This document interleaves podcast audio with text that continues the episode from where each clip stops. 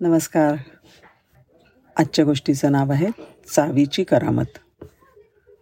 एका गावामध्ये एक कुलूप दुरुस्त करणाऱ्याचं दुकान होतं. त्याच्याकडे अनेक लोक कुलपं घेऊन दुरुस्तीसाठी येत असत.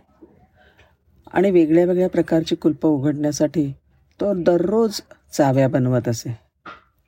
दुकानदार चावीमध्ये काही फेरपालट करताच ती चावी मजबूतातलं मजबूत असं कुलूपसुद्धा अगदी सहजतेने उघडू शकत असे. भिंतीवरती असलेला हातोडा दररोज चावीचं हे नैपुण्य मोठ्या कौतुकाने पाहत असे.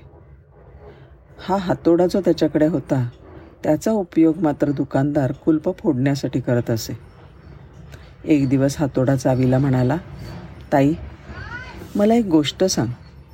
खरं तर मी तुझ्यापेक्षा जास्त सामर्थ्यवान आहे वजनदार आहे. आकाराने मोठा आहे. पण तरीसुद्धा मला खूप वेळ लागतो ग कुलूप तोडायला. असं का?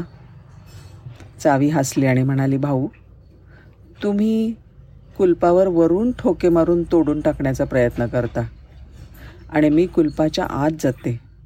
त्याच्या हृदयाला स्पर्श करते आणि मग मागे फिरते.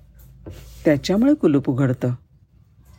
हे ऐकून हातोडा किल्लीला म्हणाला ताई तू तर फारच मोलाची गोष्ट सांगितलीस. कुलपाच्या अंतरंगाला स्पर्श केला की ते उघडतं. कोणीही कितीही सामर्थ्यशाली असला तरी जोपर्यंत लोकांच्या हृदयात प्रवेश करत नाही त्यांच्या विवेक बुद्धी बुद्धीला चाळवत नाही तोपर्यंत कोणीही केवळ शब्दांनी प्रभावित होत नाही. खरं ना?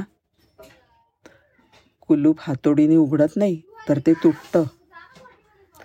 ही कथा असं सांगते की केवळ सत्तेच्या बळावर कामं यशस्वी होण्याची शक्यता फार कमी असते. बळजबरीनं कोणाचं हृदय परिवर्तन होतच नाही. आठवते का चिपको आंदोलन? ते चिरडून टाकण्याचं पराकोटीचे प्रयत्न झाले. खूप सामर्थ्य वापरलं गेलं पण त्याला यश नाही आलं. संत असं सांगतात भगवंताची भक्ती करण्यासाठी नित्य उपासनेसाठी साधक शरीर खूप स्वच्छ करतो. अनेक प्रकारच्या साधना करून त्याला खूप त्रास देतो. हातोड्याचा घण सोसावा त्याप्रमाणे अवघड असा हटयोगसुद्धा करतो भगवंताच्या प्राप्तीसाठी. परंतु किल्लीप्रमाणे स्वतःच्या अंतरंगात शिरणं जमत नाही तोपर्यंत आपल्याच हृदयामध्ये कुलूप बंद असलेला भगवंत भेटत नाही. धन्यवाद.